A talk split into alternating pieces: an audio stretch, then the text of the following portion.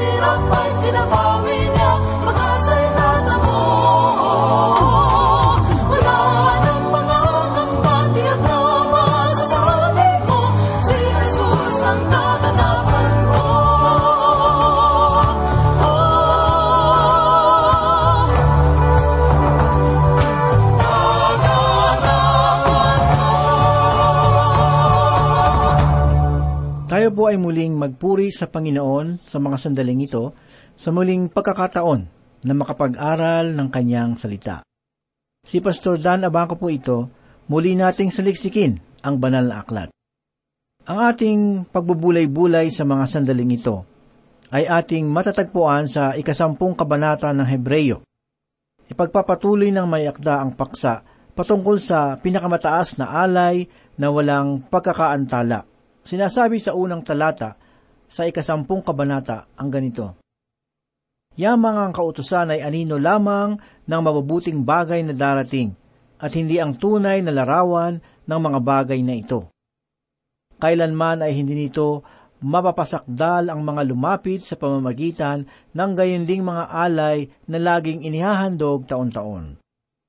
Sa kanyang panghuling salaysay sa ikasyam na kabanata, sinasabi ng may akda na kung si Kristo sa kanyang unang pagparito ay nabigo sa pagliligtas sa atin sa pamamagitan ng kanyang kamatayan, wala na tayong may hintay pa kundi ang paghuhukom. Kaibigan, kung iyong itakwil si Kristo at hindi mo tanggapin bilang iyong tagapagligtas sa iyo, magaganap ang pinakamalungkot na kamatayan. Sapagkat wala nang mas higit pang kalungkutan kaysa sa kamatayan ng isang hindi mananampalataya.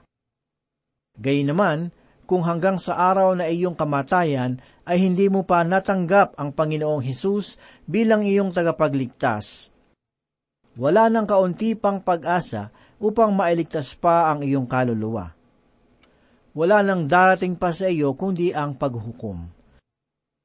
Gamit ang salitang yamang, ipinagpatuloy ng mayakda ang usapin patungkol sa alay ni Kristo para sa kasalanan. Ang sabi niya, yamang ang kautosan ay anino lamang ng mabubuting bagay na darating at hindi ang tunay na larawan ng mga bagay na ito. Ang kautosan ni Moises ay isang mabuting kasangkapan, sapagkat ito'y isang larawan na nagturo sa bansang Israel ng kabanalan. Sapagkat maayos na itinuro ng Diyos sa bansang Israel ang mga ito. Hinahatulan din niya ang bansa ng may mabigat na parusa dahil sa kanilang mga pagkakasala. Sa kanilang pananatili dito sa lupa, sinabi ng Panginoong Hesus sa ikalabing tatlong kabanata ng Lukas talatang tatlumpuat apat, Makailang ulit kong ninais na tipunin ang iyong mga anak, na gaya ng pagtitipon ng inahing manok sa kanyang sariling mga sisiw sa ilalim ng kanyang mga pakpak at ayaw ninyo. Kaibigan, kung ikaw ay hindi naniniwala na ang kahatulan ng Diyos ay talagang mabigat at nakakatakot, maaari mong dalawin ang Jerusalem ngayon at lumakad ka sa mga daanang pinaniniwalaan natin na minsan ay nilakaran ng Panginoong Heso Kristo. Ang lahat ng mga iyon hanggang ngayon ay nagpapaalala ng mga bakas tungkol sa matinding pagwasak. Sapagkat ang lungsod ng Jerusalem ay pinarosahan na ng Diyos. O makailang ulit na ba na ninais ng Panginoon na tipunin ang kanyang mga tinawag? Sa kanila ay ibinibigay ang lumang tipan na may malinaw na pagtuturo ng mga ritual na gagawin doon sa tabernakulo. Maiyahambing ninyo ang liwanag na nasa kanila sa madilim na kahapunan ng ating mga ninuno. Sila ay may paganong uri ng pamumuhay hanggang sa dumating ang mabuting balita sa kanila.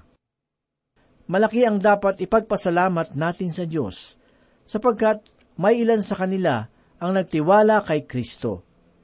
Salamat sa kanila na nagdala ng mabuting balita dito sa ating bansa na magpahanggang ngayon ay malaya nating napapakinggan. Sa kasalukuyan ay mapapansin natin ang pagdami ng mga tumatanggap kay Kristo.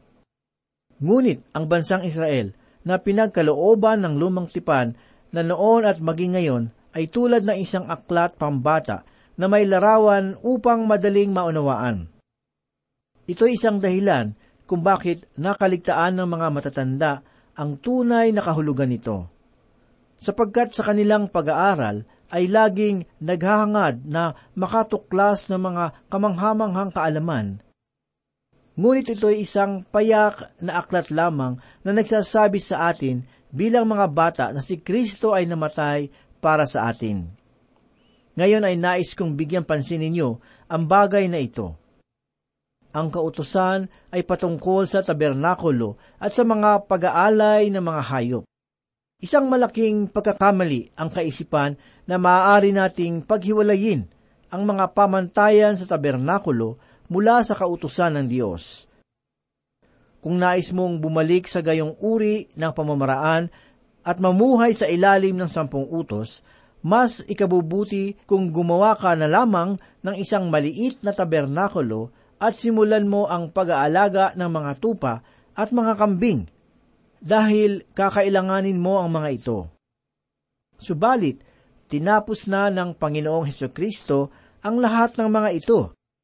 Tayo ngayon ay nasa panibagong saliga na, na kung saan ay higit pa kaysa sa nakaraang pamantayan. Isang halimbawa na lang ay ang kalooban ng Diyos na magbigay ng kagalakan sa iyong buhay ito'y hindi ipinangako ng kautusan. Sapagkat kung babalikan natin ang pagkakaloob ng kautusan, ay naglalaman ng pagkulog at pagkidlat, at mayroon pang mga namatay nung ibinigay ito. Ngunit noong si Jesus ay pumarito, siya ang namatay, upang tayo ay magkaroon ng buhay. Ito ang biyaya na ating kinalalagyan. Sapagkat kung di gayon, hindi ba sana ay itinigil ng ihandog ang mga iyon kung ang mga sumasamba na malinis ng minsan sana ay hindi sila nagkaroon pa ng kamalayan sa kasalanan. Hebreyo 10.2 Ang sabi ng mayakda, sapagkat kung di gayon, hindi ba sana ay itinigil ng ihandog ang mga iyon? Kung ang alay na kanilang inihandog ay nakapag-aalis ng kasalanan, maaaring sapat na ang pag-aalay ng minsan.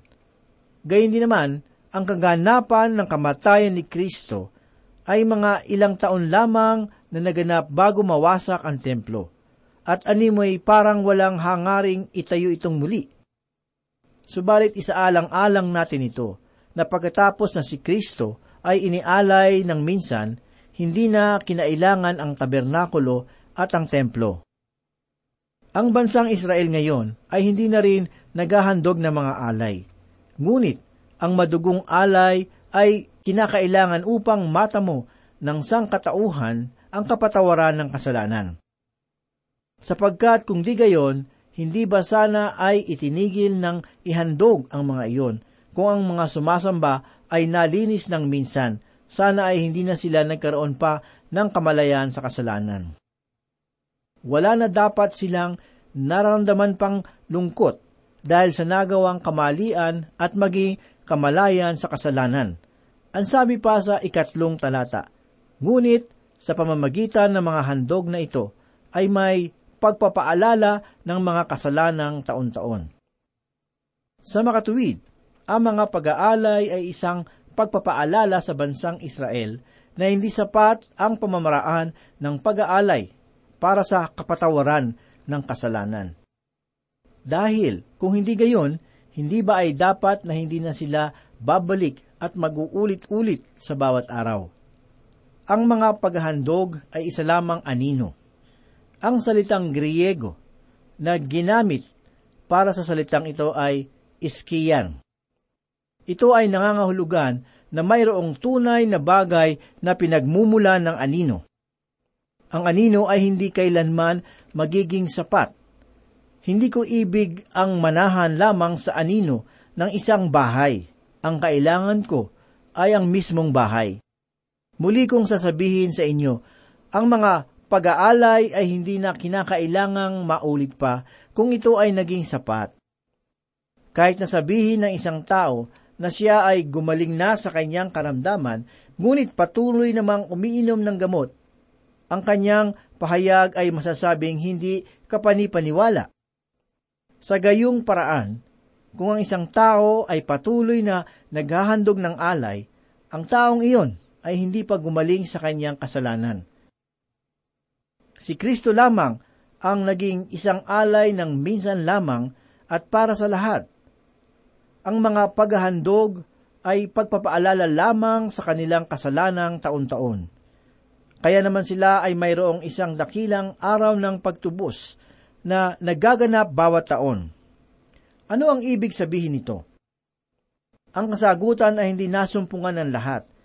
Ngunit maraming salamat sa Diyos sapagkat dumating ang isang araw doon sa bundok ng Golgota na ang Panginoong Hesus ay sumigaw ng Telestai na ang ibig sabihin ay naganap na. Kaibigan ang salitang natapos na ay mayroong pambihirang kahulugan. Ang pahayag na ito ni Kristo ang siyang dahilan kung bakit hindi na kinakailangan ang isa pang araw ng pagtubos. Sa katunayan, ay isang kalapastanganan sa dugo ng Panginoon ang paghahandog ng alay sa ngayon. Sapagkat para nating sinabi na hindi sapat ang kanyang ginawa. Pakinggan po natin ang sinabi sa ikaapat na talata, sapagkat hindi maaaring mangyari na ang dugo ng mga toro at ng mga kambing ay makapag-alis ng mga kasalanan.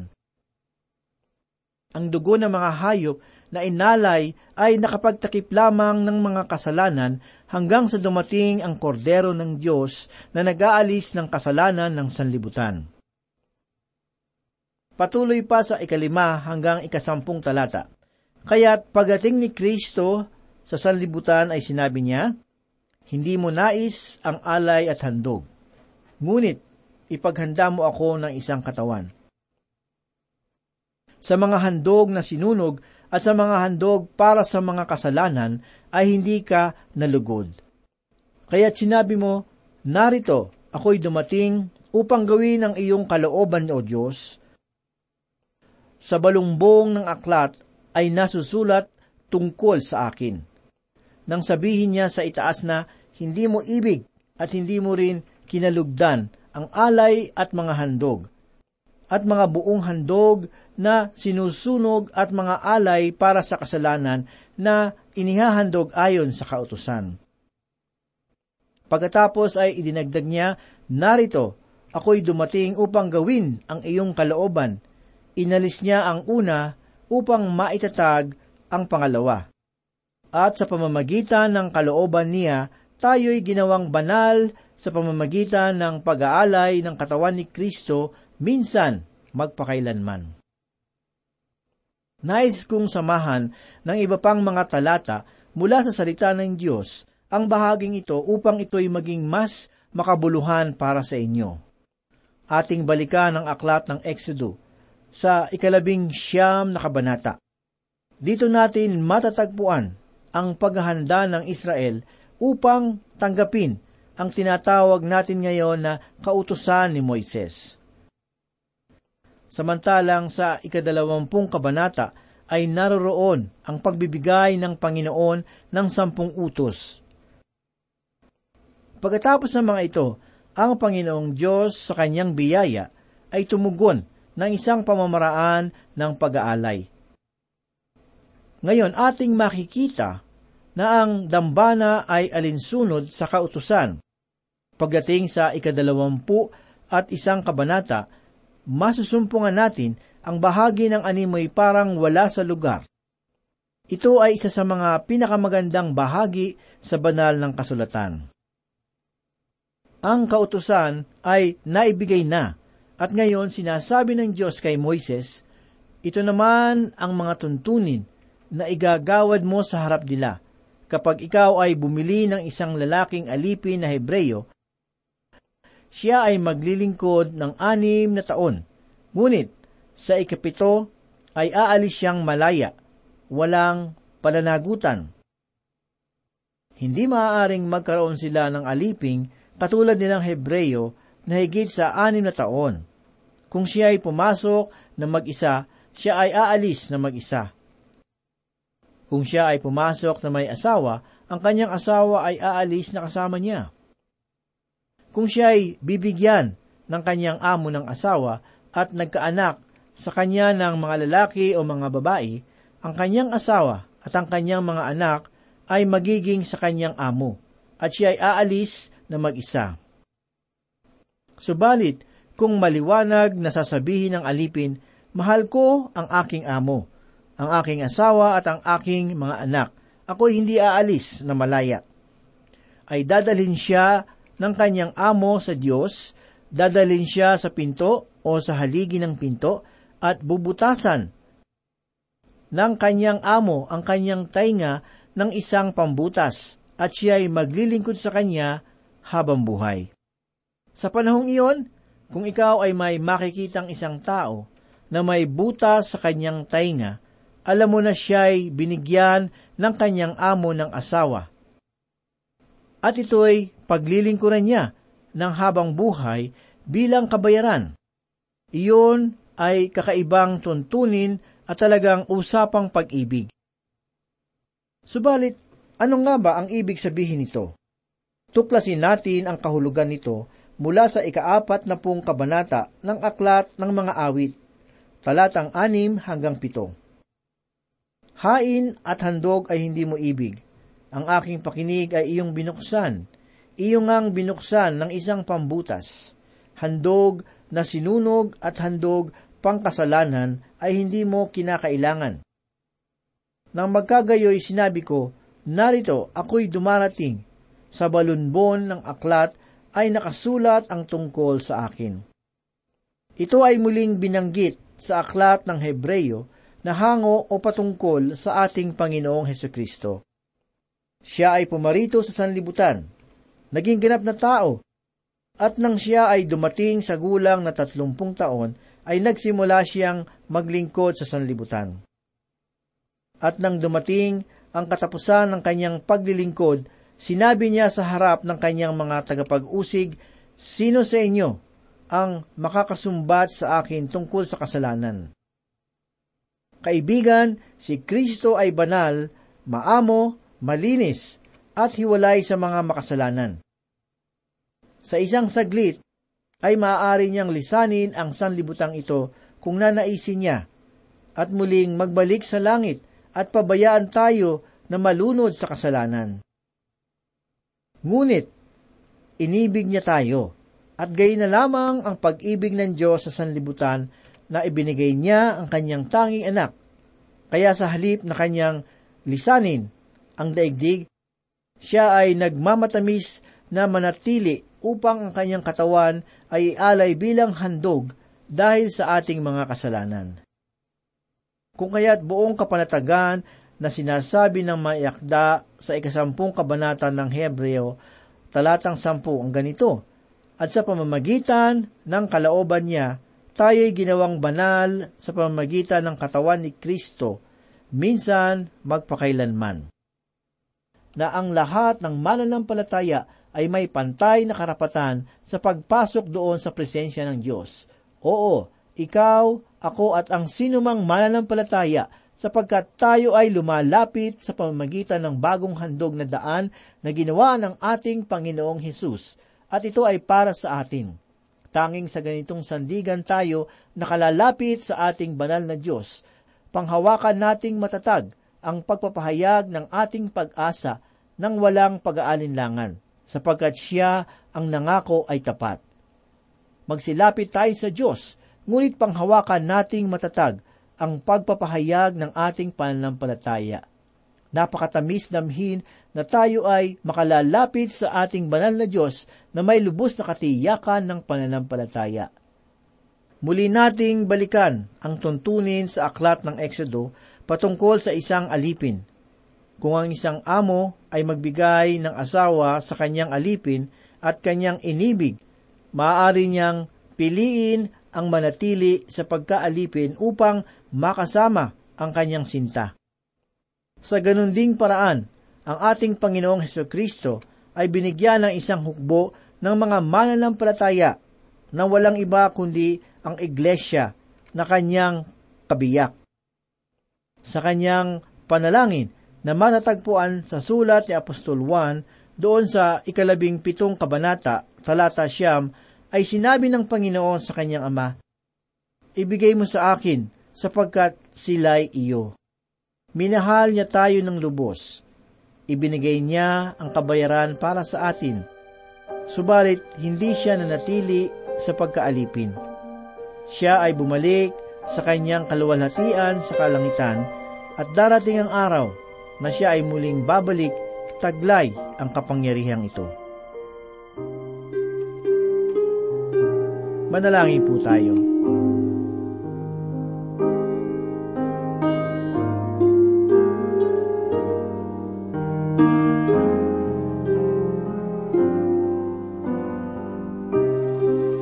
Dakilang Ama, kami ay nagpupuri sa iyong banal na pangalan.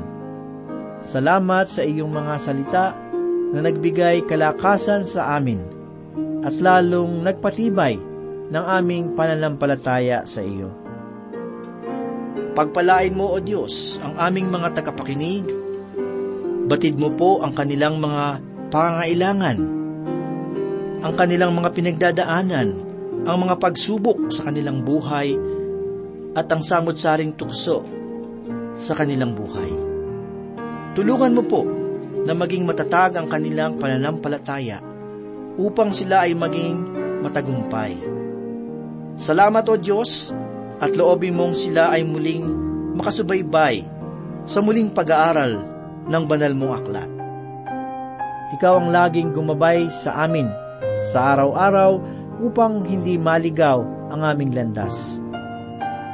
Mayat maya ay nahahamon ng aming pananampalataya, mga pagsubok, mga tukso na dumarating sa aming buhay. Ikaw lamang ang may kapangyarihan upang kami po ay bigyan ng sapat na kalakasan upang maging matagumpay sa bawat pagsubok sa aming buhay. Patuloy mo pong hipuin ang mga puso ng bawat isa sa patuloy naming pag-aaral ng iyong salita naway lagi nilang madama ang iyong pagmamahal at pag-ibig.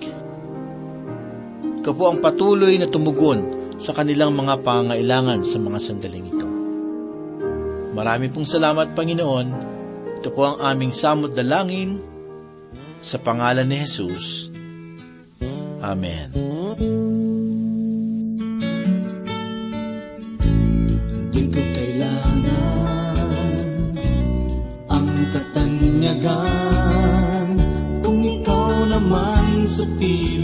Mawawalay. Mas nanaisin ko ang kapiling ka sa buhay. Kahit ako'y dukha na lang. O Jesus, pakinggan mo ang pagsamo ko